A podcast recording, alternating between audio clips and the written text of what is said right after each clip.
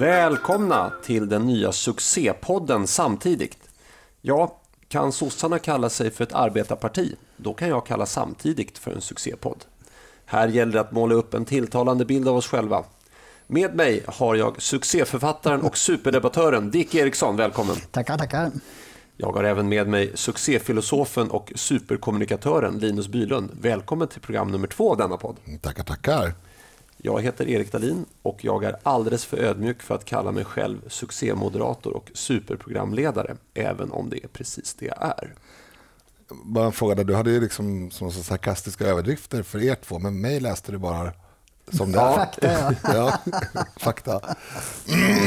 Ja, precis. Eh, men eh, du som är så fantastisk på att eh, kommunicera och ha goda, kloka tankar om allting. Reaktioner på första avsnittet, Linus? Ja, eh, vi har ju fått en del eh, feedback på mail. Och eh, jag har även fått eh, feedback, kan man säga det? Nu, nu, nu, nu undrar jag om dina reaktioner. Mina reaktioner ja. är att eh, ja, men man, man är alltid självkritisk. Ehm, det roliga är att, eller jag är alltid självkritisk i alla fall. Det roliga är att min alla som har haft någon, någon, typ av negativa synpunkter, och de har jag nästan fått dra ur dem förvisso, men då har det varit att jag kanske ska prata lite mindre. Och det, och, ja, och det är också, ja, ibland så vet man inte om du skojar det, det kan inte, men det, det är helt riktigt. Eh, och eh, det var också min egen eh, känsla när jag lyssnade på första avsnittet. Man, jag är väldigt sådär, bryr mig mycket om vad jag själv kan förbättra och så vidare. Men det är en kritik mot mig egentligen för att det är jag som ska snörpa av dig när Sant. du drar iväg. Ja, det är ditt fel. Ja, Skönt. Jag är hemskt ledsen. Ja, eh, just det, precis. Vi ska korta ner eh, sånt här svammel. Dagens ämnen. Vi tänkte prata om partiledardebatten i SVT Agenda i söndags, danska gränskontroller, att pensionsåldern höjs från och med nästa år, att väktare stoppas från att jobba i Rinkeby och om Ardalan Shekarabis utspel om skyddsombud. Därefter så är det eftersnack för er som är intellektuellt, intellektuellt uthålliga, som jag brukar säga.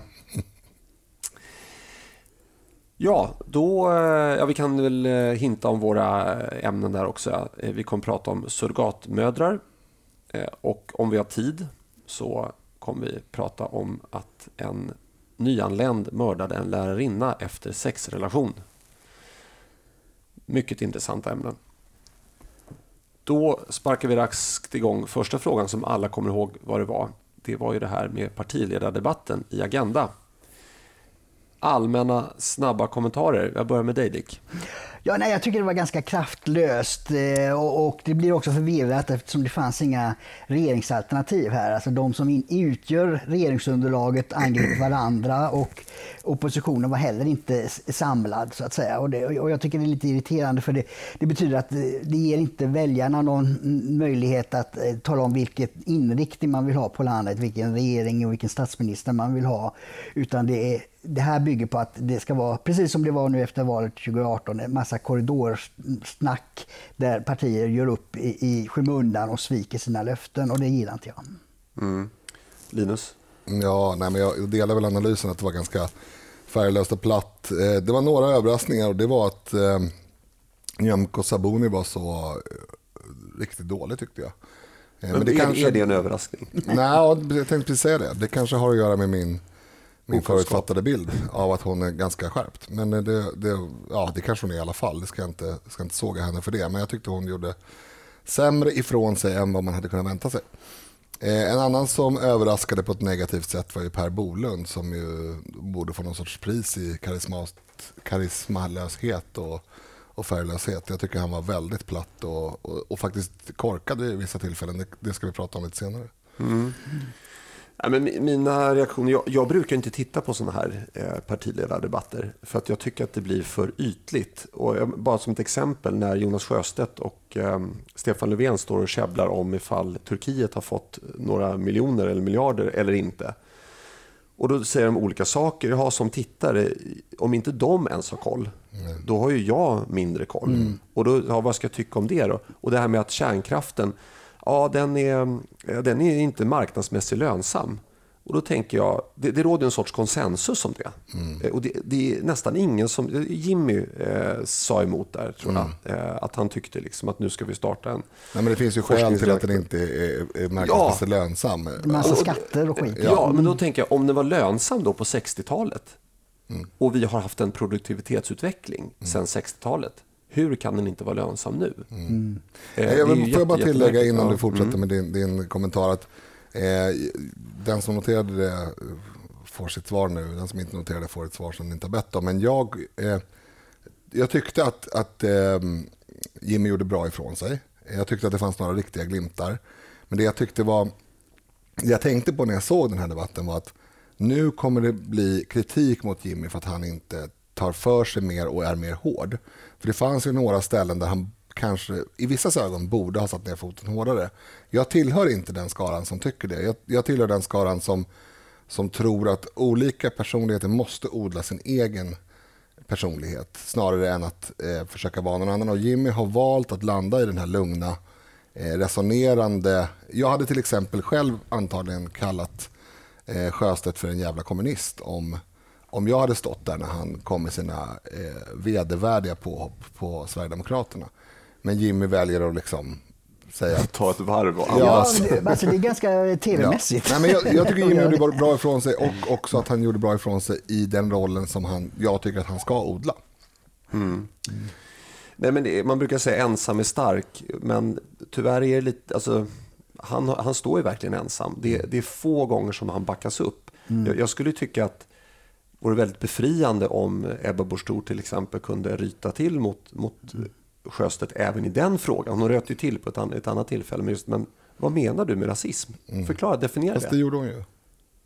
Var det det hon gjorde? Ja, hon röt till och frågade var, varför säger du så här? Alltså, vad är det för... Ja, det gjorde hon faktiskt. Oj, ja. Men vad jag förstår så ja. har inte du sett hela debatten. Nej, det har jag inte gjort. Nej, Nej det kanske var någon lös... Det var för de intellektuellt uthålliga. Ja. Nej, jag kan förstå dig 100 procent. Men vad svarade han då? då? Eh, det blev ju ett kackel bara som vanligt. Eh, ja.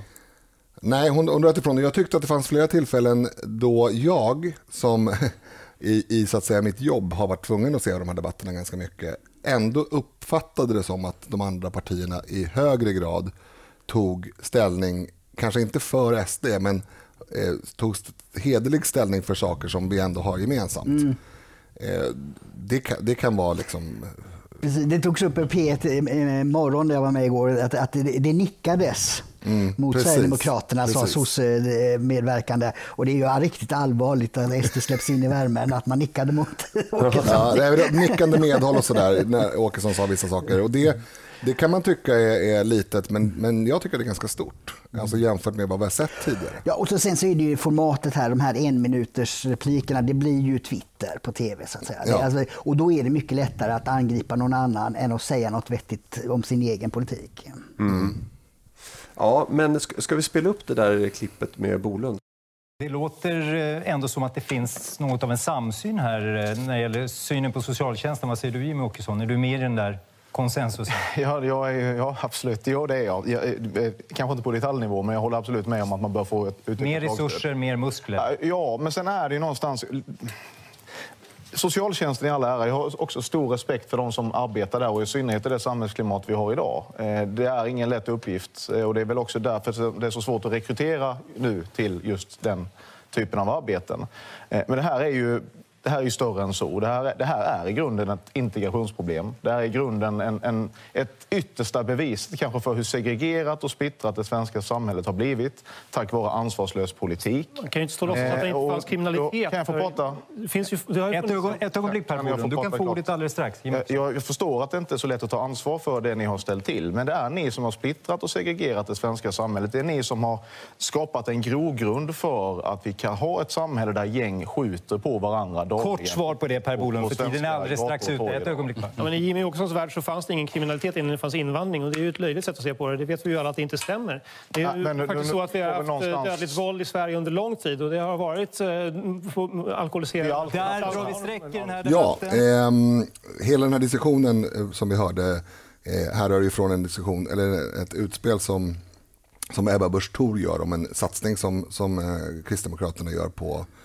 på socialtjänsten, socialtjänstmedarbetarna, där hon menar då att eh, de, de, möter helt nya problem idag än, än de är utbildade för och de har alldeles för lite resurser och så vidare. För, för att symbolisera den förebyggande, eh, det förebyggande arbetet mot kriminalitet och, och annan, eh, annan, andra problem. Eh, och sen när Jimmy får ordet då så, så, så säger han att ja, eh, jag, jag, håller med om att, att det är så här, men eh, måste komma ihåg att det här i grunden är ett, ett invandrings och integrationsproblem. Eller kanske han säger bara ett, ett integrationsproblem, spelar ingen roll.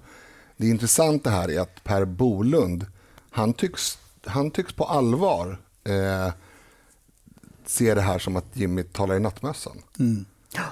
Ja, det, det, jag får intrycket av att han tror att Sverige är fortfarande liksom på 70-talet. Liksom att det är lite fyllegubbar och ja, sånt. Han börjar svamla om att Jimmy tror att det, finns, att det inte fanns brottslighet innan det fanns invandring och dessutom börjar han dra upp alkoholism och andra mm. saker som någon sorts det är naturligtvis... Det är Sin ingen, egen eller? Nej, ja, Det är ju ingen som, som påstår... Det, det här är typiskt halmgubbe, mm. eh, halmgubbe light. Mm. Att man säger, varför säger du att? När, det, när personen inte har sagt det. I, och Jimmie Åkesson skulle ju aldrig svara, eh, säga att det, aldrig, att det inte fanns eh, problem med brottslighet innan, eh, innan massmigrationen började till Sverige. Men, men det, är ju, det är ju häpnadsväckande att Bolund kan blunda så för, ja, för allt som har hänt. För allt med... som pågår och mm. allt som har hänt. Jag menar, det, är inte, det, det, är ju så, och det kan man ha olika synpunkter på rörande Socialister vill ju gärna säga att ja, men det, är, det är klassfråga och det, det är social utsatthet som gör att kriminaliteten är högre i, i de här invandrartäta förorterna. Ja, okej, okay, vi säger det. För en liten sekund så säger vi det i en sorts teoretiskt experiment, men det spelar ingen roll. Därför att de här områdena finns ju på grund av massmigrationen. Alltså den sociala utsattheten finns ju där på grund av massmigrationen. Så att hur mycket som är kulturellt och hur mycket som är socialt eh, i Sverige så att säga, det är ju egentligen ointressant i, fråga, i frågeställningen huruvida det är massmigrationens fel eller inte. Det är integrations och invandringspolitikens fel, punkt.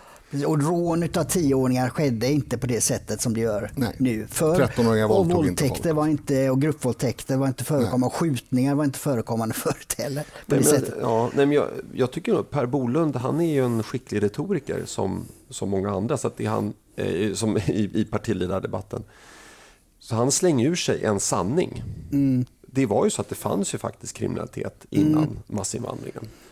Och det är det här också som blir lite i, en sån här partiledardebatt. Det, för, att, för att gå till mötes, för, eller för, för, att gå i clinch med det påståendet, då måste man ju stå där ungefär som, mm. som du gjorde nu Dick. Man måste mm. rabbla upp Just. exempel på fenomen som inte fanns förut. Och det tar lite längre tid. Man måste tröska igenom det. Mm.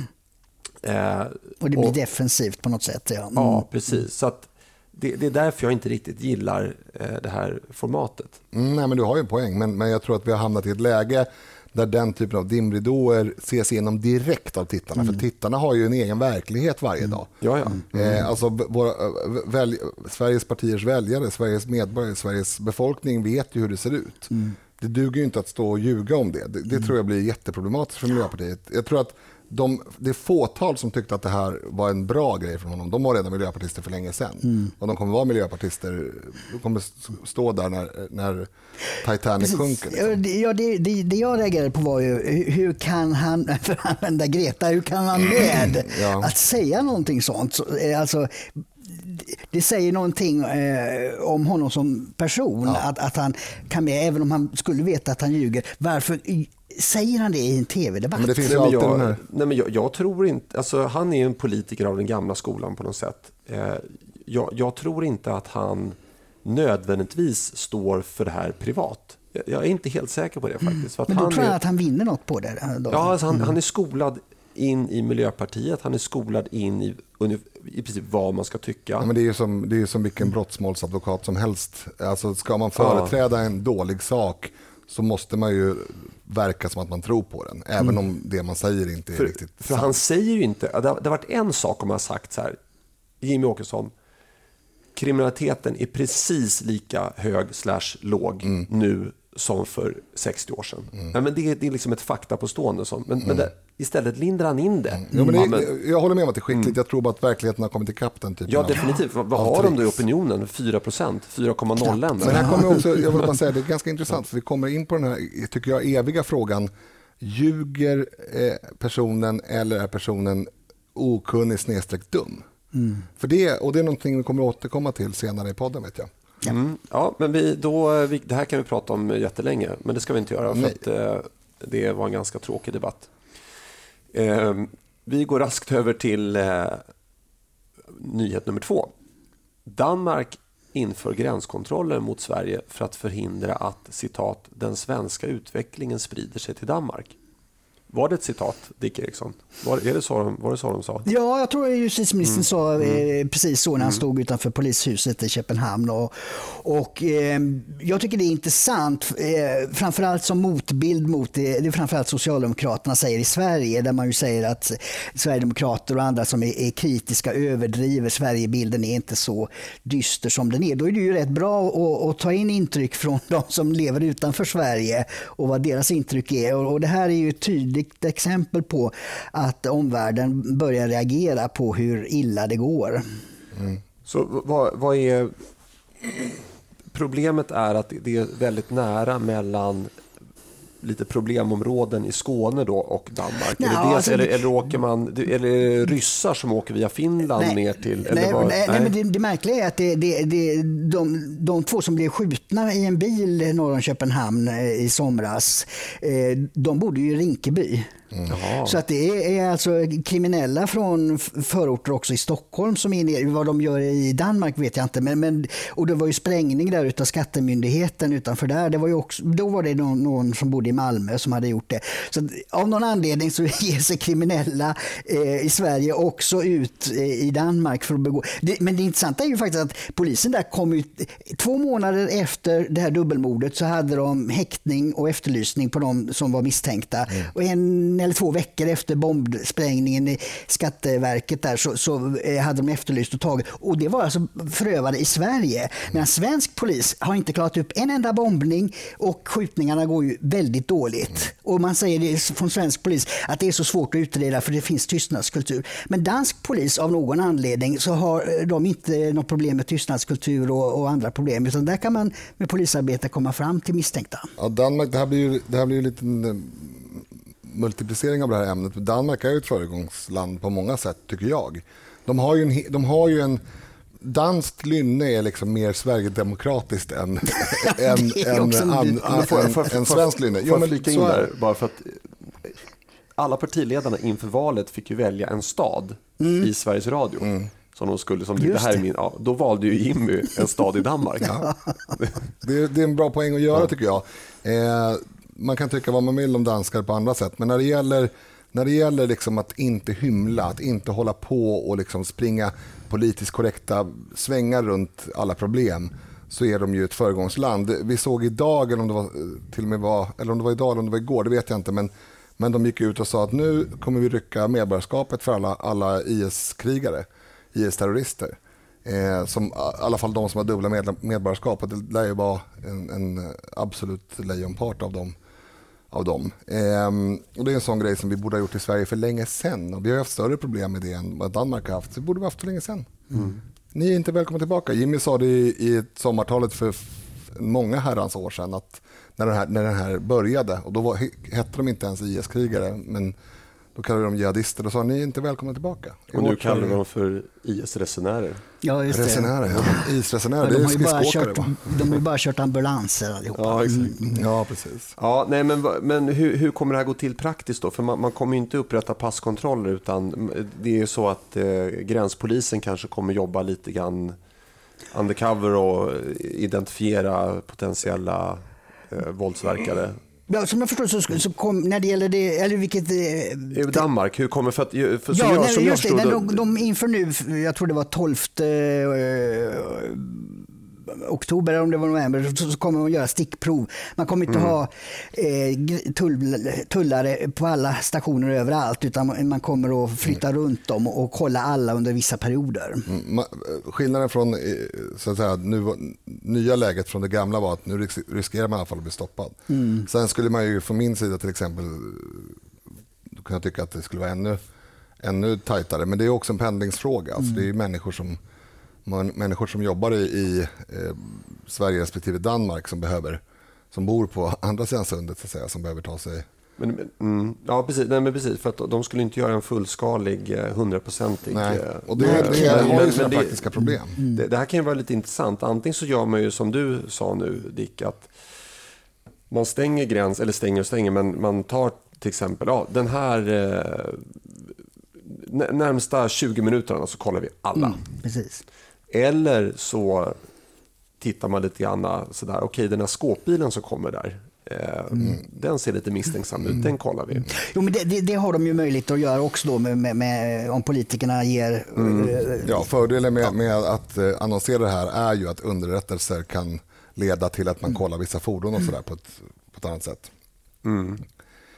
Ja, det ska bli lite intressant. För jag, osökt kommer jag att tänka på det här med den inre utlänningskontrollen mm. som fick kritik i Sverige. Ja. Där man eh, tittade på att alltså, polisen drog väl slutsatsen då kanske att det är högre sannolikhet att en person med mörk hudfärg eh, inte har rätt att vara i Sverige än en person med ljus hudfärg som liksom ser ut som en urstockholmare. Mm. Och det här fick de jättekritik för. Alltså det var ju en sån jäkla haveridebatt.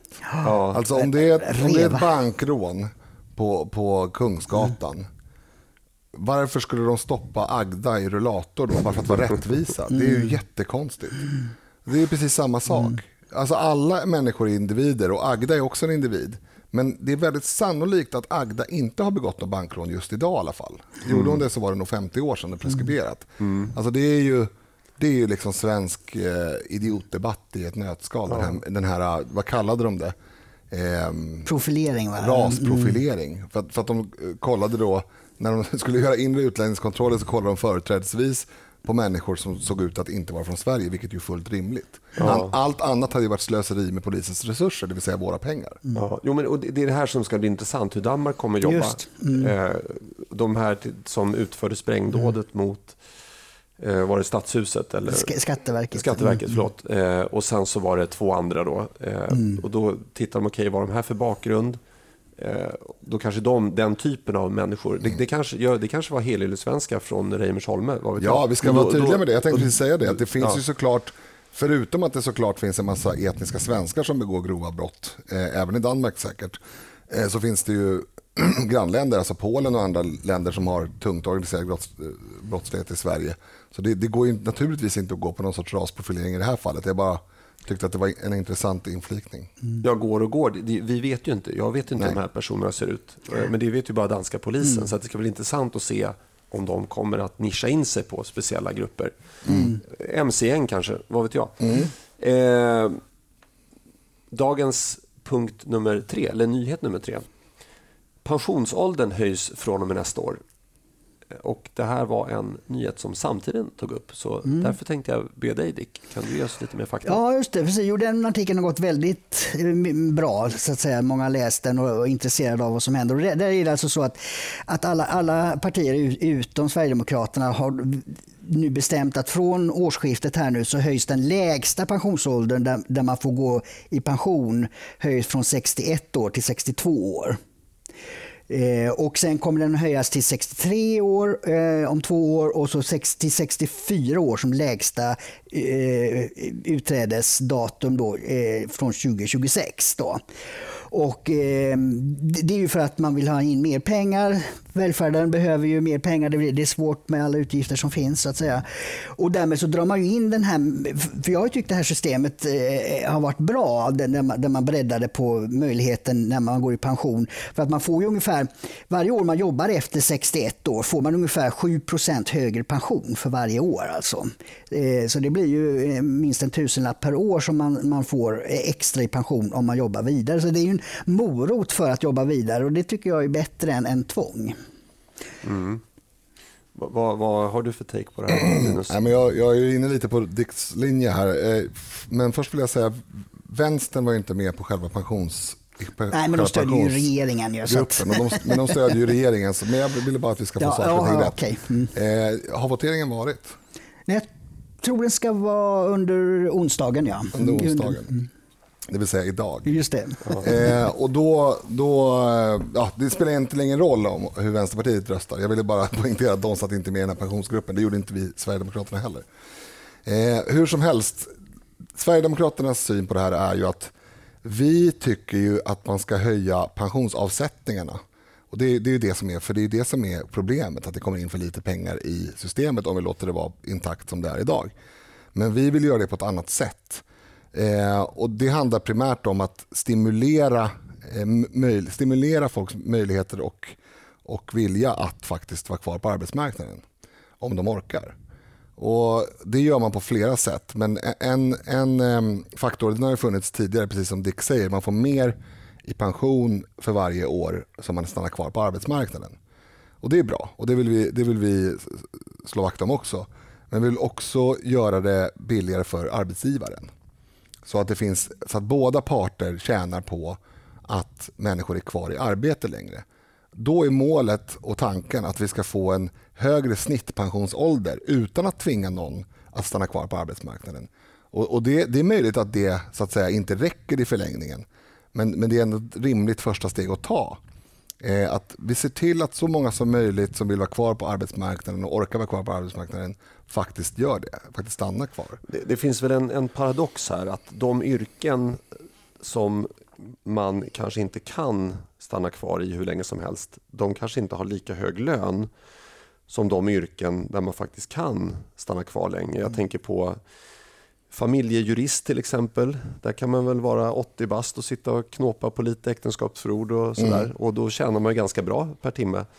Eh, så att det här är ju... Eh, Visst är det så, mm. ja, det har du helt rätt i. Men det, är ju, det handlar ju om en, en marknadsekonomisk funktion, att vissa, vissa yrken har sämre betalt än andra yrken. Och tyvärr är det de yrken som man, man sliter ut sig på ofta. Ja, men men inte för, alltid ska jag mm. säga. Alltså, eh, det finns ganska många hantverksyrken till exempel som är tämligen bra betalt. Eh, och där, där blir man ju ganska utsliten många gånger och, och, kanske måste gå i pension någon gång strax efter 60, möjligtvis 65. Och kan inte jobba tills man är 80, det går liksom inte. Medan man i andra yrken eh, kan vara kvar mycket längre än till 65 eller vad man nu vill sätta för gränsen. Men, eller 67 är väl gränsen. Eh, det finns två stora poänger med att ha kvar människor länge i, i branschen oavsett egentligen vilken bransch. Det finns vissa undantagsbranscher som är så förnyande att, att eh, äldre personer blir passé så att säga. Men vi tar, vi tar dem åt sidan, det är ett undantag. Men att det finns äldre personer på en arbetsplats är ju, och det, det där är något som Sverigedemokraterna står upp för i alla delar av, av samhället. Att åldersblandning är bra. Vi har länge drivit det här med klassmorfar i skolan, att det ska kunna finnas en, en brygga mellan den äldre och den yngre generationen. Och, och i arbetslivet är det ju samma sak. Eh, det får bara inte bli en belastning på arbetsgivaren.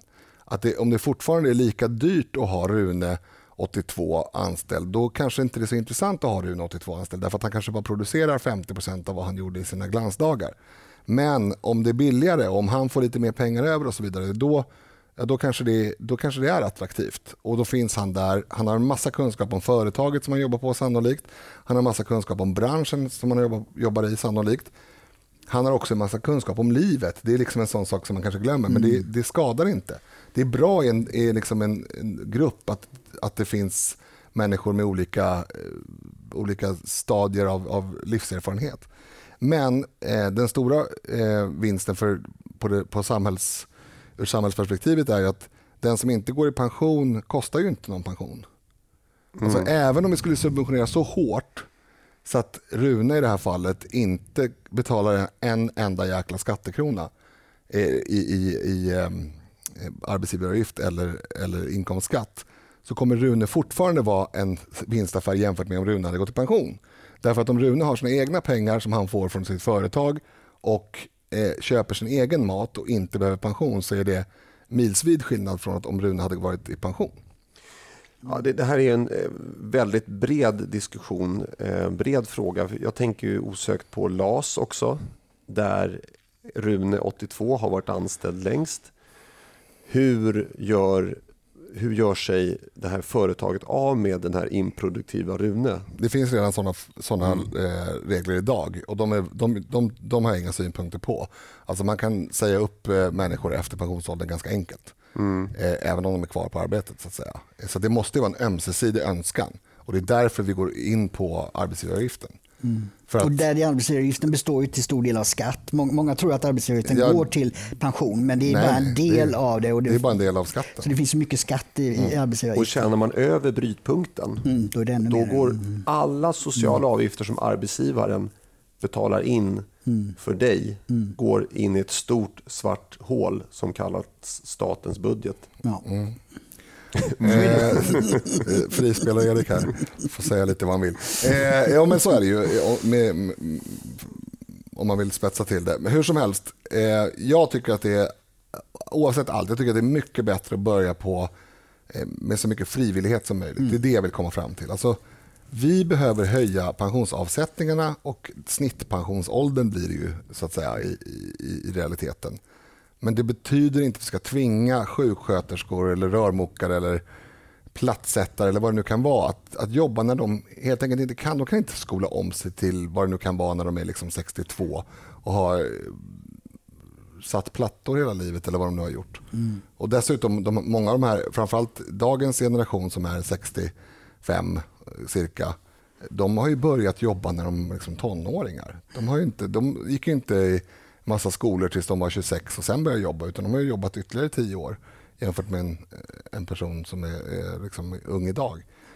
Eh, så jag, jag, tycker det, det är liksom, det, ett samhälle tar hand om sina gamla och ska man jobba längre så ska det i första hand ske för att man vill. Ja, nej men alltså, jag är ju liberal i grund och botten och eh, jag tycker har man tjänat ihop till sin pension under sitt yrkesliv, ja men då kan man väl gå när man är 59 då. Eh, men då, eh, har man gjort det då kanske man också har ett privat sparande som gör att mm. man kan göra det. Och det är ju det är ingen som jag menar, om, om man har 10 miljoner på banken och inte vill jobba, då... Det är ingen som har något Nej, det är, Nej, det är precis. Säga, så det är inte det vi pratar nej, om. Det är inte så att staten knackar på dörren. Det finns alltid massa special... det finns ju alltid massa special, eh, mm. specialfall. Men om vi pratar på det stora hela så handlar det om att höja snittåldern, inte att tvinga tvinga mm. eh, slitna människor att jobba vidare. Ja, nej, men vi är överens där tror jag. Att vi, Mer frivillighet och eh, mindre tvång. Eh, vi måste faktiskt raskt gå vidare och här ber jag er närvarande här att eh, vi tar den här punkten lite snabbt för att vi ska komma på en, nästa punkt som har lite med det här att göra. Mm. Eller det involverar facket båda två i alla fall. Mm. Så nyhet nummer fyra. Facket stoppar väktare från att jobba i Rinkeby. Eh, det var inte en nyhet från samtiden, men jag tror att du känner till den mm. också. Jo, jo precis. Alltså det, det är ju ganska remarkabelt att, att eh, det, var alltså en väktare som blev eh, skjuten i båda benen förra måndagen. Eh, och båda benen, det, antagligen så har ju då ett gäng brutit ner honom på backen. Liksom. Annars tror jag inte, de inte träffar båda benen på samma person. Så, och som en sorts varning, alltså en maffiametod. Eh, och, och, då bestämde sig facket för att eh, stoppa alla väktare i Rinkeby där det här hände. Då. Och, och, och, eh, det blir ju ett problem för, för, polisen räknar ju med att väktarna ändå hjälper till i förorten för som de har svårigheter med ändå. Så att, eh, då, då var det krismöten och massa genomgångar för att eh, det här arbetsmiljöstoppet skulle hävas då så att väktarna kunde börja arbeta i Rinkeby igen. Mm.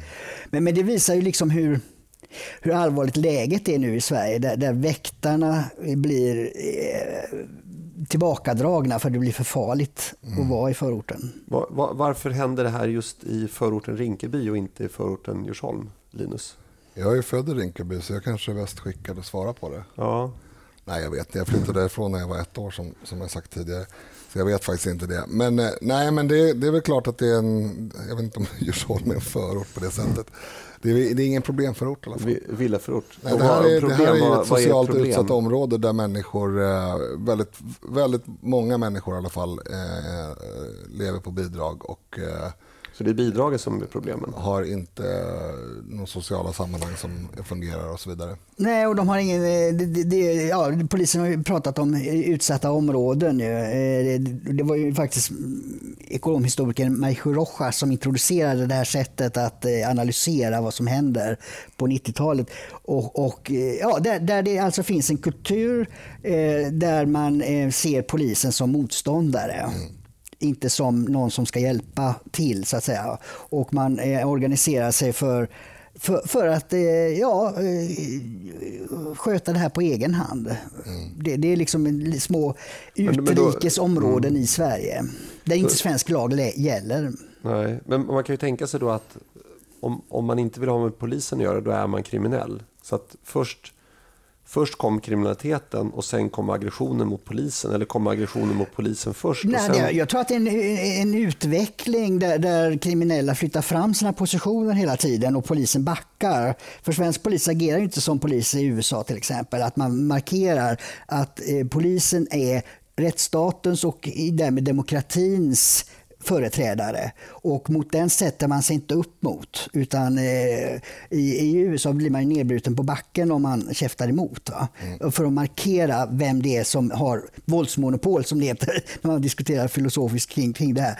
Att det är polisen som ska ha det. Och det har svensk polis släppt därför att man har ingen politisk Nej, men Man har bjudit på bullar istället. Ja, precis. Man har ingen politisk uppbackning. Man har haft psykologer och sådana som chefer på Polishögskolan. Så, så att det, det finns liksom inte den här andan av att vi ska markera att det är vi som har makten. Och då har kriminella flyttats fram. Man, man ska ju säga det, majoriteten av de som bor i de här förorterna är ju hedliga människor som vill göra rätt för sig och så vidare. Men de har ju väldigt svårt att hävda sig också då när kriminella hela tiden visar att de har större makt än polisen. Mm. Men, men, eh, ja. Vad säger här att, vi, att det är så i Rinkeby och i andra problemområden, det är ju det kan vi nog inte sitta och lösa här. Eh, och det, det får jag argumentera för med att det ser likadant ut i favelorna i Sydamerika eller andra liksom, hårt utsatta områden där mm. kriminella styr.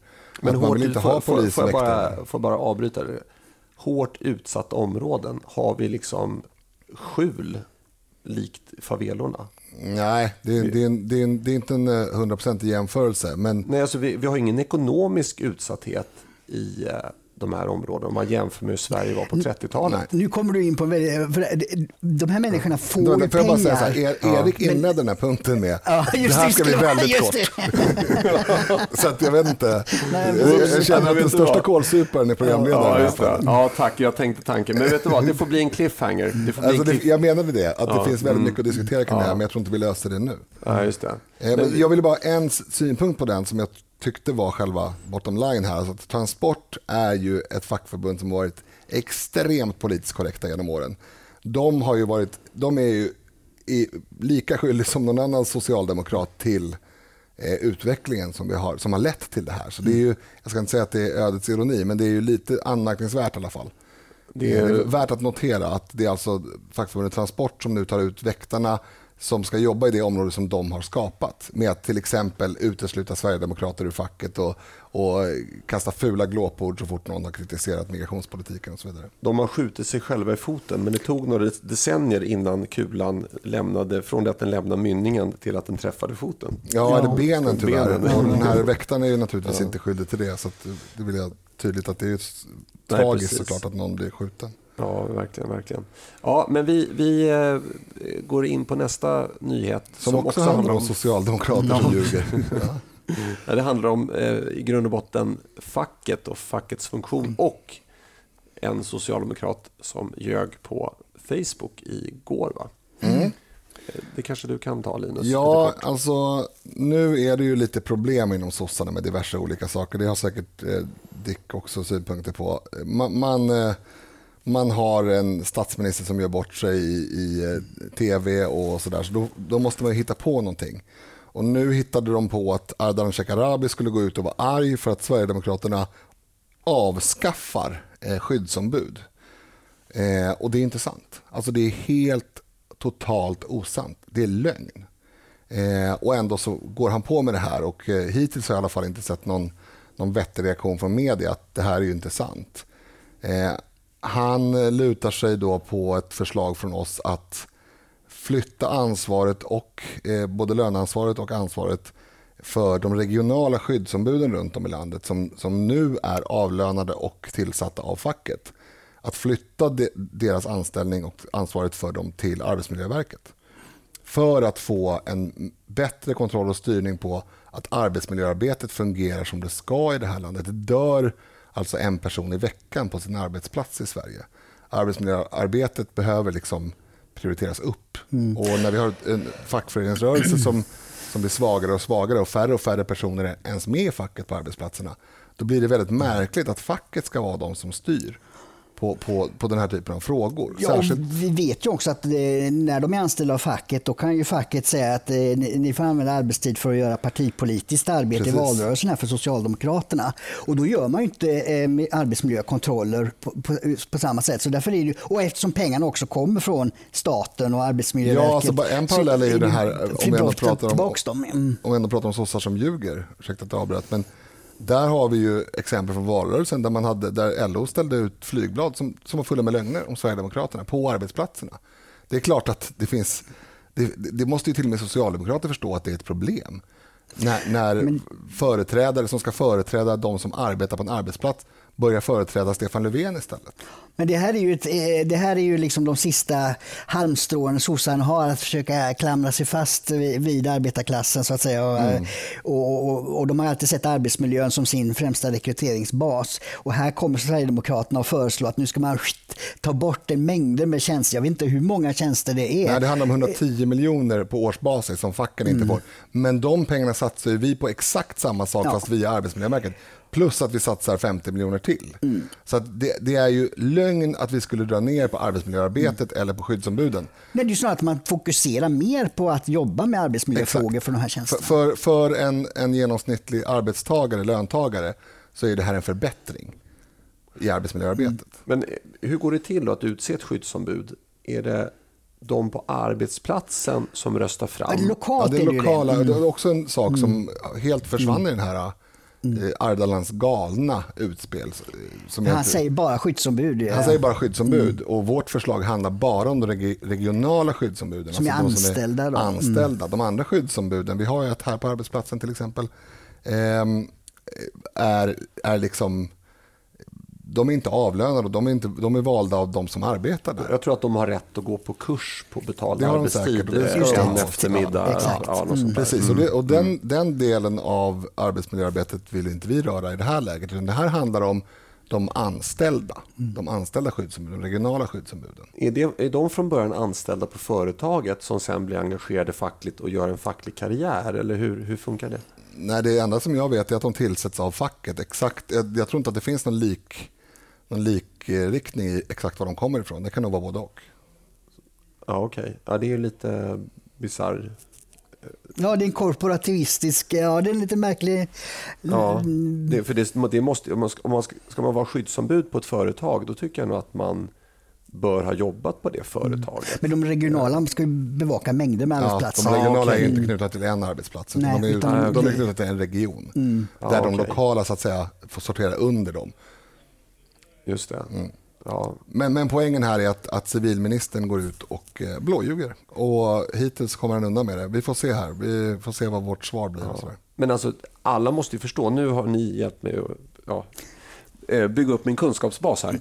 Eh, men alltså, då är det så att alla skyddsombud i Sverige har ju en socialdemokratisk partibok. I princip ja, om man hårdrar det. Eh, men du, inte, du, du, du, kan inte, du kan inte komma in i facket och säga hej jag är sverigedemokrat eller hej jag är moderat. Nej, då åker du ut. Ja, mm. om du är moderat, moderat kan du möjligen. Ja, ja. Men, men Sverigedemokrater har ju många gånger blivit uteslutna ur facket. Och det är väl just när de har blivit utsedda till skyddsombud och, och liksom når ett, ett lite högre steg i, i den fackliga karriären och man har väl kanske tittat på dem lite mer mm. och sett att här är någon som är medlem i SD och då utesluts de. Mm. Det var en... Lite avslutande ord på den här punkten. Eh, det var ju en man på andra sidan Atlanten som sa “drain the swamp”. Ja. Och det här är väl lite grann så. Alltså mm. man, måste få bort alla de här eh, liksom, tentaklerna som socialdemokratismen mm. har liksom, mm. Eh, snärjt kring det svenska samhället.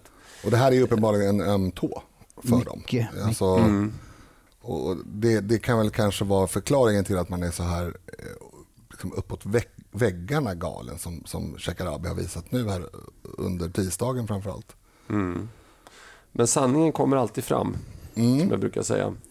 Där har vi då avverkat eh, den här nyhetsdelen av podden och ska raskt gå vidare till eftersnacket.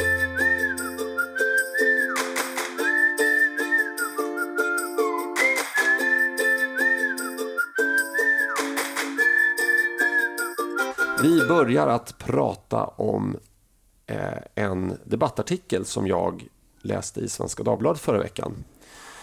Där skriver ett antal personer att eh, anlitande av surrogatmödrar bör förbjudas.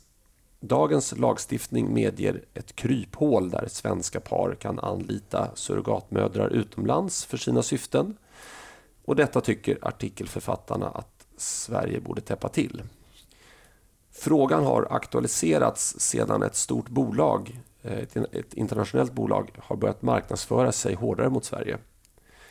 Det som fångade mitt intresse i den här artikeln eh, var att den bland annat var undertecknad av Tobias Hubinett som tidigare jobbade som researchchef för tidningen Expo. Det ryktas även om att det var han som startade Expo faktiskt. Eh, I tonåren och tidiga 20-årsåldern var han politiskt aktiv som anarkist och syndikalist och eh, även så var han aktiv inom antifascistisk aktion i Uppsala. I samband med detta engagemang fälldes Hübinette för ofredan och förtal av Uppsala tingsrätt. Det här är alltså någonting som jag har hittat på Wikipedia, min favoritkälla. Mm. Eh, rent instinktivt då så tänker i alla fall jag att en, en sådan person eh, borde inte tycka som jag utan vi borde tycka olika. Så då börjar jag gräva lite grann i den här frågan. Och det visar sig att eh, Sverigedemokraterna eventuellt står på samma sida. Men det tycker jag det ska vi reda ut alldeles strax. Eh, så gott det går. Ja, precis. Eh, för att du hittade en artikel eh, från i augusti i Expressen Eh, där SD är citerat så här. Människors längtan efter egna barn är en av våra djupaste instinkter och något vi har stor respekt för. Vi ser dock risker med att tillåta just surrogatmödraskap såsom att kvinnors kroppar och barn riskerar att göras till en marknad och att surrogatmödrar sätts i en farlig och utsatt situation. Målet ska vara att utnyttjandet av surrogatmödrar i andra länder av svenskar ska upphöra helt Ofrivilligt barnlösa pars önskan efter barn får inte gå ut över kvinnors och barns rättigheter. Eh, och det är möjligen att Sverigedemokraterna då öppnar för surrogatmödraskap inom Sverige. Vilket jag inte fick för mig att artikelförfattaren, eh, artikelförfattarna gjorde utan de, de ville förbjuda det helt och hållet. Jag, jag kan ha tolkat den fel. Men eh, Stämmer det Linus, att, att Sverigedemokraterna ändå öppnar för att, ja, men till, till exempel om det är två systrar, en syster är barnlös, hon kanske har fått livmoderscancer, eller var, fast man kanske har räddat äggen då innan operation och sådär. Eh, ska man då, om, om, om hennes syster vill bära hennes barn, eh, till exempel, ska eh, systern få göra det? Eh, jag gissar att partiet, med tanke på den här debattartikeln som du citerade, så gissar jag att partiets hållning är precis den du säger. Jag är inte hundra inläst på exakt vad vi säger, men, men det låter som att det är, det är eh, surrogatmödraskap i andra länder som är problemet och där vet jag att Ukraina har varit en, eh, en nagel i ögat på de som, som, eh, som är helt emot det här. Alltså det, det finns exempel, rena vidriga exempel på på hur, hur kvinnor utnyttjas. Och det, det, behöver man inte heller vara raketforskare för att förstå att skulle man ha det här helt oreglerat, totalt oreglerat eh, världen över så att säga, så skulle det bli det skulle riskera att bli barn, barnfabriker helt enkelt med, med surrogatmödrar som, som under sannolikt dåliga villkor föder barn åt andra. Eh, men, men jag personligen tycker inte att det är så svartvitt. Jag vill ha det sagt. Eh, jag tycker inte att den här frågan är lika lätt och eh, svartvit som, som eh, jag, jag, kan tycka att partiets hållning är. Att, att eh, surrogatmödraskap ska eh, via mödrar utomlands ska inte förekomma. Det, det tycker inte jag är, är rätt hållning. Men så är det också i ett parti. att Man, man har inte alltid exakt samma utgångspunkter som, som sitt parti, eller sam, samma åsikt som sitt parti. Och det är bra, därför att annars skulle vi ha 10 miljoner partier i Sverige. Eller i alla fall 8 miljoner. Mm. Ja, Eftersom ingen tycker exakt likadant om allting. Innan, innan Dick kommer in här så, så måste jag bara eh, plocka upp det. Um, alltså, det som den här sverigedemokraten, jag vet inte vem som, har, som, har, som är citerad här, men de, den personen uttrycker en oro för att kvinnors kroppar och barn riskerar att göras till en marknad. Men den oron kan man ju väl också ha med gällande organdonatorer och eh, även eh, när det gäller adoptivbarn. Alltså ett adoptivbarn är ju inte gratis. Där kan man ju också tänka sig att eh, fattiga kvinnor i andra länder tvingas att bli gravida och sen att man då säljer det förekommer barn. Ju, det förekommer ju olaglig handel med barn på, på som, som adoptivbarn, eller har förekommit i alla fall. Och, och, och, och, det är ju lagligt. Ja, och det är lite, det är lite min utgångspunkt också. Men, men det finns en liten skillnad och jag vill ändå säga den att eh, när man, när man donerar ett organ av någon anledning, för att man har dött till exempel, då, då ska det ju vara den som har dött ska ju ha godkänt eh, att man ska donera organen. Och det finns organ man kan eh, få från levande donatorer också. Men hur som helst, det är, det är en annan sak än ett barn. Och det, det beror ju på att ett barn, man kan ju knyta ett band till ett barn i magen som man inte visste när man ingick det här att man skulle knyta. så att säga. Man vet inte, man vet inte sin inställning efter graviditeten före den är gjord. Så att säga. Fast jag har så, en väldigt nära relation till min njure. Ja, men, men, och, och det, det, argumentet köper jag. Eh, och jag köper hela den här diskussionen om att, att det finns risker här. Jag, jag vill vara, vara, tydlig med det, men jag, jag kan inte riktigt förlika mig med att man säger att gränsen går vid Sverige. Därför att av den enkla anledningen att till exempel så finns det en, eh, eh ganska stor eh, kultur, om jag får uttrycka mig så, i USA att tämligen välbärgade eh, husmödrar, höll jag på att säga, vad heter det, hemmafruar eh, som redan har barn eh, tycker att men det, här, det här vill jag göra för världen. Jag vill, jag vill bära ett barn åt någon annan och så får de en slant för det. Eh, och det, det, ser inte jag några problem med. Mm. Jag ser inga problem med det. Jag kan, jag, kan, jag kan tycka att det personliga ansvaret där väger ganska tungt att ha. Och I USA är det också naturligtvis så att, att permen, eller möjligtvis permarna med de juridiska dokumenten inför en sån sak är ju gedigna. Det är ju liksom det är ju, man, det är ju inte vem som helst som gör det här. Det, det är inte det är inte någon, någon, förenat med några större risker att det är någon förvirrad människa som behöver lite pengar som gör det. Utan det, det är väldigt rigida processer eh, kopplat till det här. Och då å andra sidan Ukraina eller andra länder där det, där det är mycket mer risk för, för slarv och dåligheter. Det är därför jag tycker att gränsen kanske inte ska gå vid Sverige. Vi kanske behöver ha en, en mer nyanserad syn. Vi kanske borde ha... Och jag menar, det finns ju sannolikt idag dylika re, regelverk för organtransplantationer. Jag tror inte att det, oavsett om det är lagligt eller inte, så är det nog inte så smart att köpa en, en njure på svarta marknaden i Kina. Därför att den kan ju komma från vad som helst. Det kan, då kan man ju understödja att man stjäl organ från människor som sitter i fängelse eller, mm. eller o, andra oetiska ja, det, metoder. Ja, det, det, Med, medan, medan det, det antagligen inte är något problem att åka till USA och få en ny njure om man behöver det.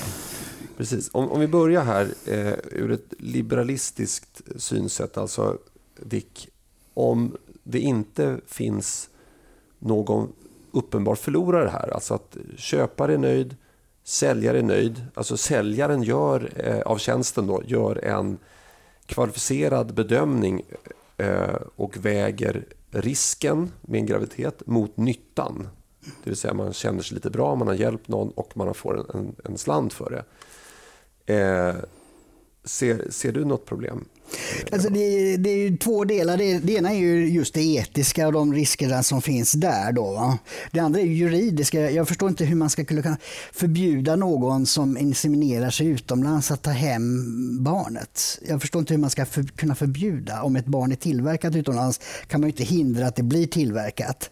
Och när det finns kan man då hindra det från att komma in i Sverige?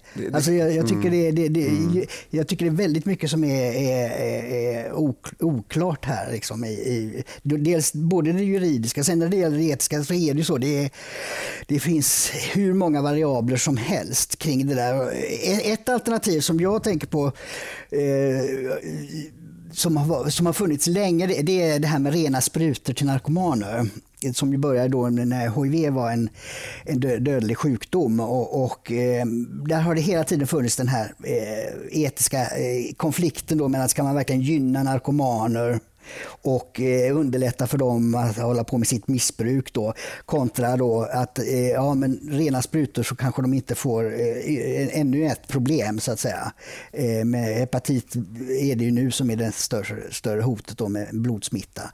Eh, och här eh, har jag en mera säga, pragmatisk eh, hållning som ofta blir, den blir liberal av någon anledning, eh, fast den är konservativ tycker jag. Och det, det är ju liksom att se vad kan vi göra som underlättar i vad vi själva erbjuder från, från sjukvården och det, det svenska systemet. Och när det gäller då, eh, fria sprutor så är det ju det Eh, sker det ju nu. Det har tillåts även i Stockholm nu efter 20 år eller 30 år till och med i Lund då, på försök så, så, så har det nu blivit en möjlighet som finns och det, den är, det är ju dubbel då att man lämnar ut rena sprutor här och på det sättet kommer i kontakt med missbrukare så att säga. Ofta då med missbrukare som man inte haft kontakt med tidigare då. De vill ju naturligtvis inte ha kontakt med social och polis och så. Men här får man det då eftersom man de får någonting i utbyte så att säga. Och då kan man inleda en diskussion och så vidare och kanske få dem på att tänka på att eh, söka vård för att komma ur det här sprutmissbruket. Då. Och jag tycker det är en rimlig hållning även om den då är så att säga eh, är ju inte perfekt så att säga för ingen ska ju missbruka. Jag, jag och det är ju mm. samma sak då med, med, med eh, det här med, med önskan efter barn om man inte kan göra det själv. Och det, det finns ju mängder med kombinationer där med, med vem som inte eh, kan hjälpa till med det och hur man, eh, vem som ska bära och så vidare. Och då, då, jag skulle vilja att man såg över ett system där man skulle kunna hjälpa till med det i Sverige och, och eh, göra det på ett, ett eh, då, så säkert sätt som möjligt. Mm. Det, det, eh, betalningen borde ju faktiskt eh, i huvudsak de som vill eh, använda det här stå för att det ska inte gå på skattepengar. Då.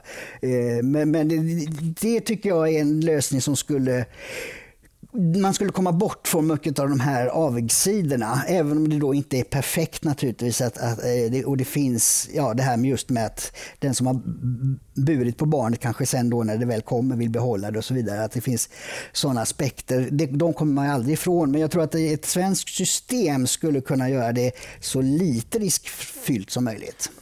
Ja, eh, och Linus, snabb, Jag har lite snabb, ris och ros ja. till Dick. För det första tycker jag att sprututbytesgrejen var bra. Eh, jag kan förstå om det går över huvudet på, på den som inte är insatt i de här lite mer filosofiska svängningarna. Men jag tycker att den var väldigt pedagogiskt bra. Det är, min, det är, mitt, det är min, min ros.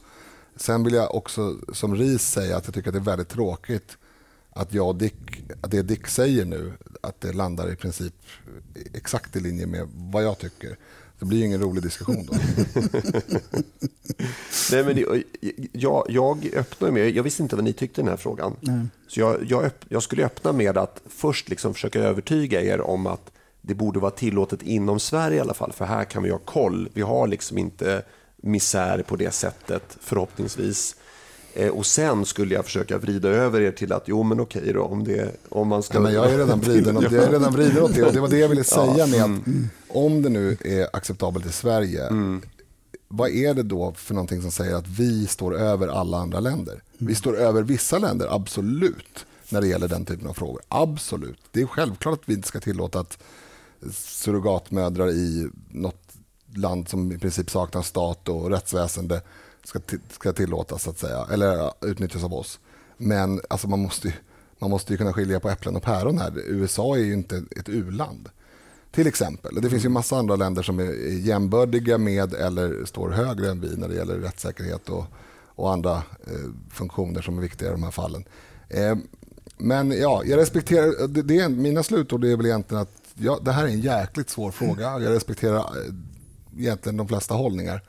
Eh, och jag respekterar de som har tagit fram partiets hållning. Eh, det är inte lätt. Eh, ja, min hållning är något justerad från den. Alltså, jag förstår varför. Alltså den här artikeln, den var, vad jag kunde se så var den undertecknad av folk på vänsterkanten. Till och med yttersta vänsterkanten. Det var därför jag reagerade. Fast det är väl inte jättechockerande? Nej, och jag, jag, jag har inte satt mig in i den här frågan så mycket. Men, men då förstod jag. Ja, men det, det är ju självklart. Därför att det här är dyrt.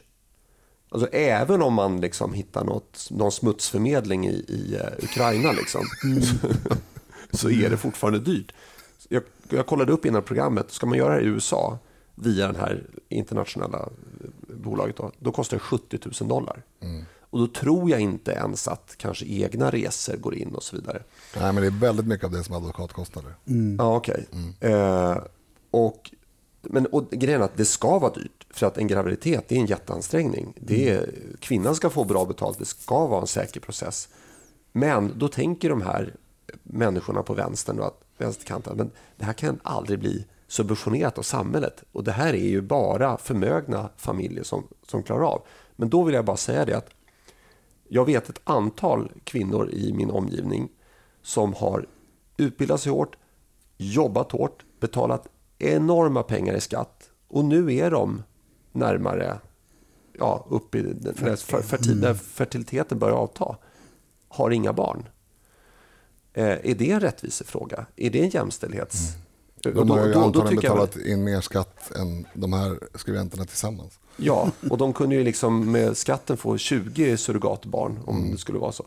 Och, det, och eh, så att jag tycker att det, det, finns faktiskt en jämställdhetsaspekt av det här också att vi män, vi kan ju skaffa barn tills vi är i Charlie Chaplins ålder. Han, han fick barn han, han är över 100 år. Ja, han, är, han, är, han är 150 år. Ja. Men han fick barn när han var 80 har jag hört. Mm, ja. Men det kanske borde fakta kontrolleras innan jag går ut med det i den här mm. Eh, podden som har som ett enormt genomslag i samhället. Um, nej, men håller ni med mig där? Att, att det kan vara alltså att man, man vill ju verkligen att kvinnor ska kunna göra karriär och så helt plötsligt vips så är man 42 och så mm. Så. Jag har svårare med det, skattefinansieringen. Alltså. Det, det, det, det, har jag. För det, Nej, men det, det, är inte min poäng. Utan min poäng är att om man nu har gjort karriär, man, har, man kan betala för det själv. Mm. Då ska man också få göra det. Eh, men, men, det är det jag tror att vänstern har lite problem med. Att de säger att men, vad 17, bara ja, du menar att, att använda sina privata pengar? Ja, för, exakt. Ja, ja. exakt. Ja. Nej, den det tiden de är väl ändå, fel. Alltså jag kan tycka så här, jag förstår den invändningen att, att det blir, det blir liksom väldigt förmögna människor som har råd att skaffa barn då. Men om alternativet är att ingen har, kan göra det så förstår jag inte liksom logiken i det hela. Det finns ju, jag såg en villa, eh, gick en powerwalk i morse eh, ute i Älvsjö som jag vill ha. Jag kommer inte ha råd med den. Mm. Nej. Så är det bara. Mm. Jag kommer aldrig ha råd med den villan. Den ska förbjudas villan. Ska jag förbjuda den då? Nej, men alltså det, ju, det finns saker som människor, all, i princip alla människor vill ha, som de inte har råd med, mm. inklusive jag. Ska jag hålla på och vara arg på de som har råd med det? Alltså det, mm. det är så otroligt märkligt. Eh, det, det, förstår jag inte alls. Den här jämställdhetsaspekten, ja, eh, jag tror inte att vi ska börja nysta i det där, för jag har ju en annan, lite annan syn på det här med hur sunt det är att vänta till 43 innan man skaffar första barnet. Eh, delvis för att jag själv blev pappa när jag var 22. Eh, det kan vi diskutera en annan, annan gång tror jag. Mm. Ja, nej men det, det, så här, det är väl ett fritt val man måste få göra och det är ju inte... Alltså det, det, en, det här kan vi ju ta upp också i någon annan, något annat program, men, men det är ju liksom ett negativt evolutionstryck på framgångsrika kvinnor idag. Mm. Eh, och om... det, så kan man säga, absolut. Ja. Eller på, det är i alla fall ett negativt evolutionstryck på kulturen att karriär ska gå före barn. Ja, precis. Och det, är eh. nog, det är nog oundvikligt att det är så. För att det, det kommer ändå vara, oavsett om vi har den här typen av upplägg eller inte, så kommer det vara eh, de som väljer att få barn när de är biologiskt rätt ålder för att få barn, de kommer få fler fertila barn, vilket är, vilket är definitionen av, av evolution. Jag sa just att du skulle ta upp det i en annan Nej, mm. ja, nej, men precis. Det, det är ett väldigt intressant ämne det också. Men eh, avslutningsvis på den här punkten kan vi nämna det att eh, det var ju några andra partier som var för surrogatmödraskap. Mm. Men då skulle eh, det vara skattefinansierat? Eller? Nej, eh, utan de var mer, och nu läste jag ganska snabbt då, men eh, det var mer på en altruistisk nivå. Ungefär mm. så, nu kommer vi in på det här organdonationen igen. Alltså, det är ju tillåtet i Sverige, men jag tror inte att man får ta betalt. Eller så får man det kanske. Alltså om, om det är någon som behöver en, en uh, njure och då, man kan ju överleva bara med en. Så då kan jag säga, ja men okej vi har samma blodgrupp, du kan få min.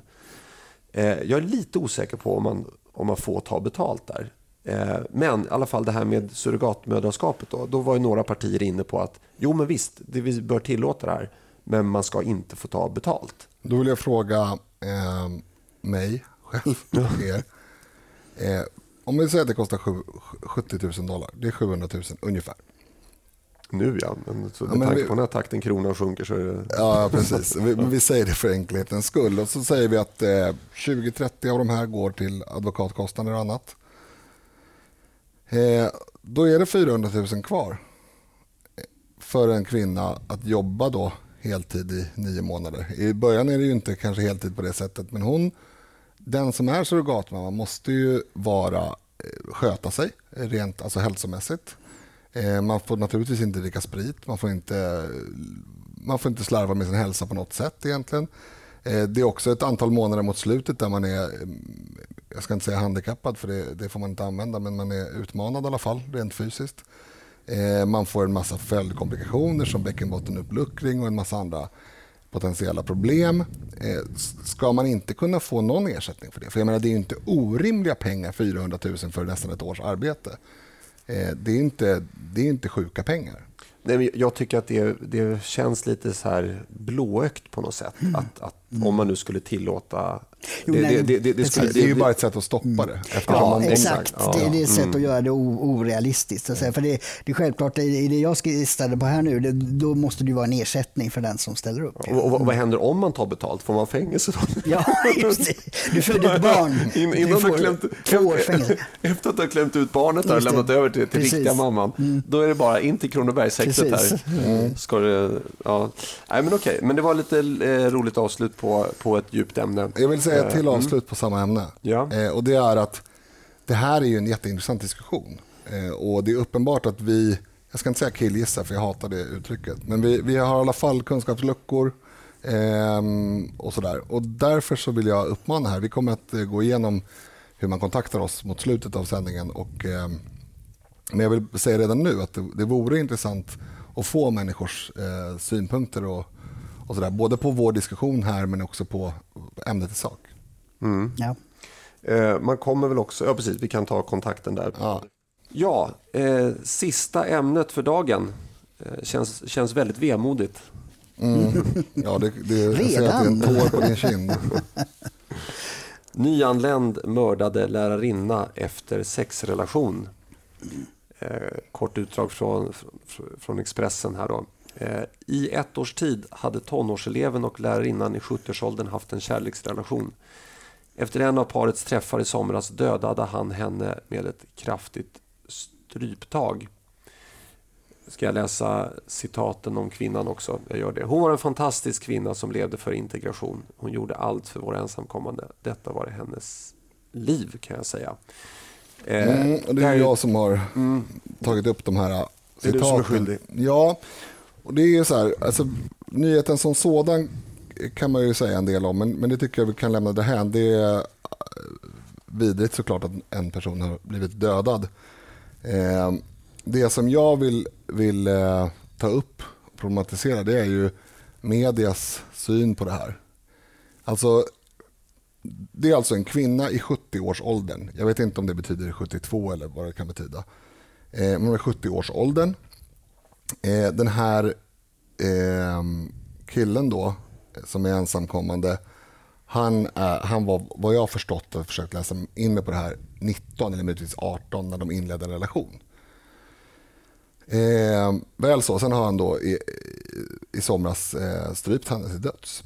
Eh, och, och, det, är, så att säga, det är en bisak i, min, i mitt resonemang här, även om det såklart inte är en bisak. Eh, men om vi leker med tanken att det var en 72-årig farbror som engagerat sig i ensamkommande flickor och hade en relation med en 19-årig eller 18-årig eh, kvinna i en ut, extremt utsatt position. Alltså, den här killen då som, som kommer stå åtalad för det här, han, han har ansökt om asyl men, in, men har fått avslag och har då rätt att ansöka igen och är i den däremellan så att säga.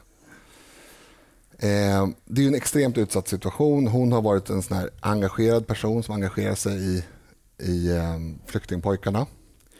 Eh, och, och jag bara, jag hon, kan hon inte... kanske engagerar sig i andra yngre pojkar också? Det, det vet, vet man det inte, inte, precis. Men, och, det, och så hade ju tongångarna varit om det var en man eh, som var den 72-årige eller 70-årige 70-årsåldern och det var en kvinna som var den som hade så att säga, varit i underläge i det här fallet. Eh, men, men nu är det tvärtom. det här är en 70-årig kvinna, 70-årsåldern ska jag säga, för jag vet inte. Eh, och det är en tonårig pojke, åtminstone enligt, enligt uppgifter. Eh, och, då, och då använder man alltså den tonen i den här artikeln i Expressen. Man använder eh, ordet kärleksrelation. Man, använder, man låter en person i hennes närhet berätta att hon var en fantastisk kvinna som ledde för integrationen och så vidare. Och så vidare. Eh, och det, det, det, gör man ju då, det här gör man på ett snyggt sätt, för man tar ju citat. Jag tror att kärleksrelationscitatet är från hennes egen dagbok. Mm. Och det här, eh, hon var en fantastisk kvinna, det är ju någon, eh, Expressen GT säger att det är en person i hennes närhet ska ha sagt. Mm.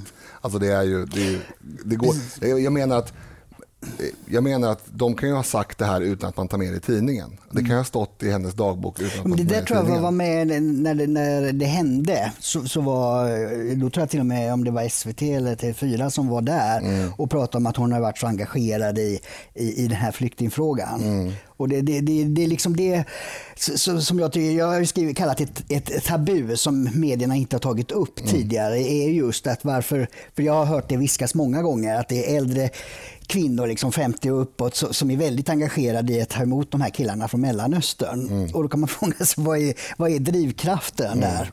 Jag tror, finns... jag, jag tror i och för sig att man ska vara att många gånger är drivkraften att de, är, de tror att på riktigt att de här människorna kommer. Det var krig i Polen och de tog färjan över ungefär. Mm. Att det är liksom människor som inte har något mm. annat val än att komma till Sverige, vilket ju inte är sant. Men, mm. men, men låt oss för en sekund sätta oss in i att de, de tänker på det så. De tänker att de här människorna de kommer direkt från krigshärd och de, de kommer inte att överleva om inte vi tar hand om dem. Eh, det är ju deras liksom grundmindset, tror jag i alla fall. Ja, men sen, men sen är de ju som sagt, den här kvinnan var i en förtroendeställning som det mm. brukar heta. Hon skulle lära honom svenska. Han var som du säger inte, hade inga tillstånd och är ju därför helt utlämnad. Så att det, det är ju ett, ett, en situation där det aldrig ska ske några sådana kontakter överhuvudtaget. Va?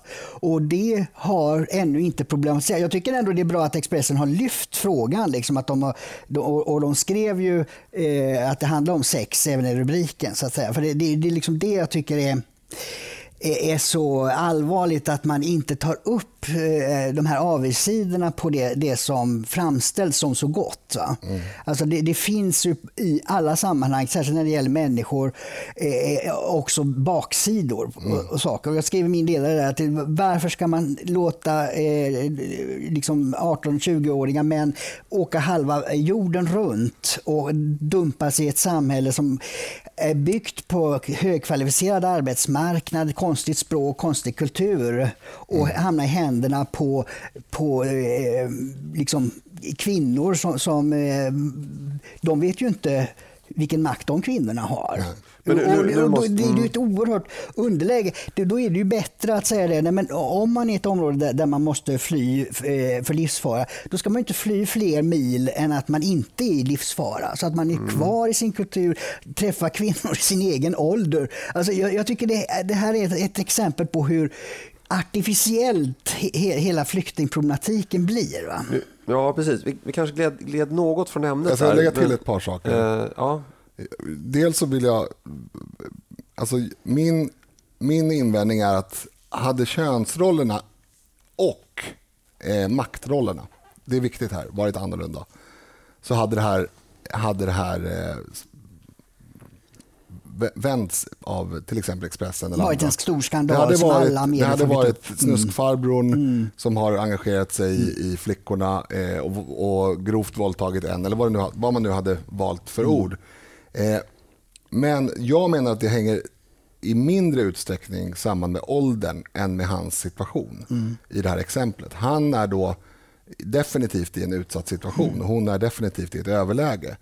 Eh, hade han varit svensk medborgare och 19 år och velat ha ihop det med en 70-årig tant. Ja, ja men, precis. Det skiter jag i. Jag är men han hade kunnat be henne dra åt helvete om, om han hade velat. Det, det, det, det, har den här personen kanske inte upplevt att han har kunnat. Precis. Utan att hon har varit på honom så, så kan det ha varit svårt för honom att hålla distansen. Ja, det vet vi ju inte. Men Nej. det vet vi ju inte i någon sån här. Nej. Alltså ska man ha generell syn på beroendeställning mm. eh, kopplat till, till, sexuella aktiviteter, mm.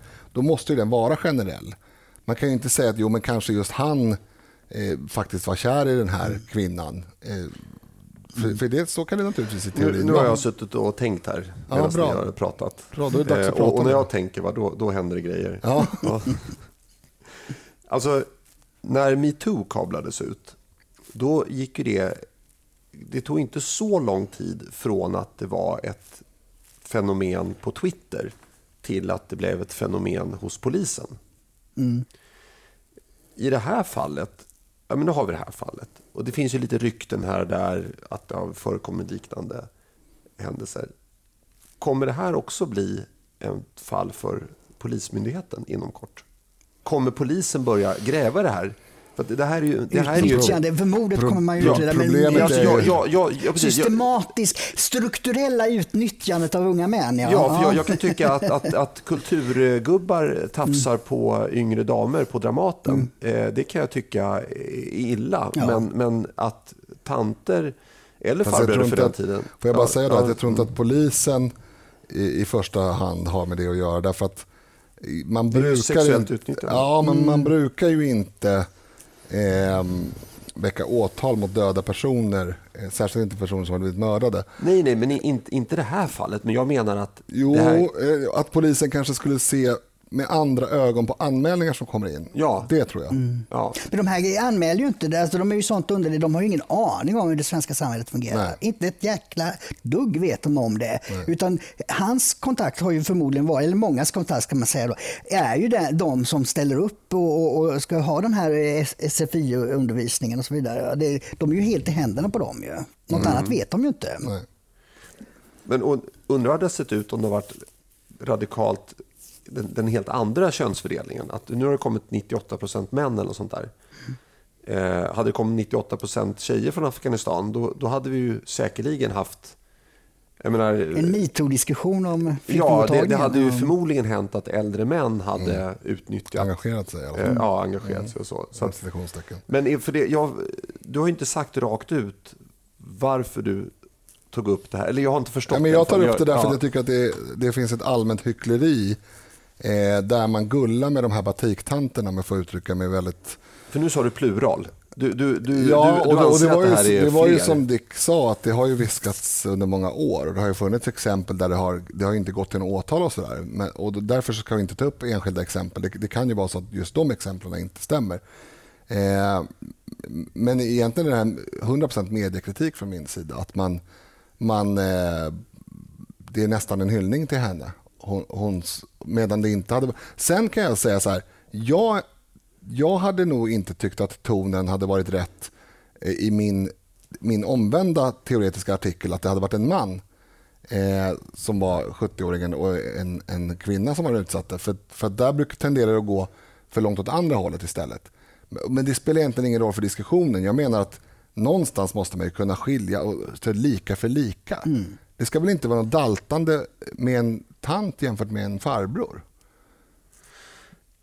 Nej, Nej jag, jag håller med dig. Jag, jag försöker bara fundera på hur, hur journalisterna tänker här. Mm, det vet jag inte om de gör. Ja, men det, är två, det är ju två saker här. Dels är det ju då kvinnosaken så att säga. Jämställdhet är ju att kvinnor eh, är, under, är i underläge så att säga. Och det bryter ju då det här fallet med. Vilket skapar kajk i hjärnan på många. Då. Och så det andra är ju flyktingar som också är ju en oerhört känslig fråga i Sverige. Att, att eh, liksom hur, hur, eh, hur, hur, man hanterar med den frågan är, är ju också väldigt känsligt.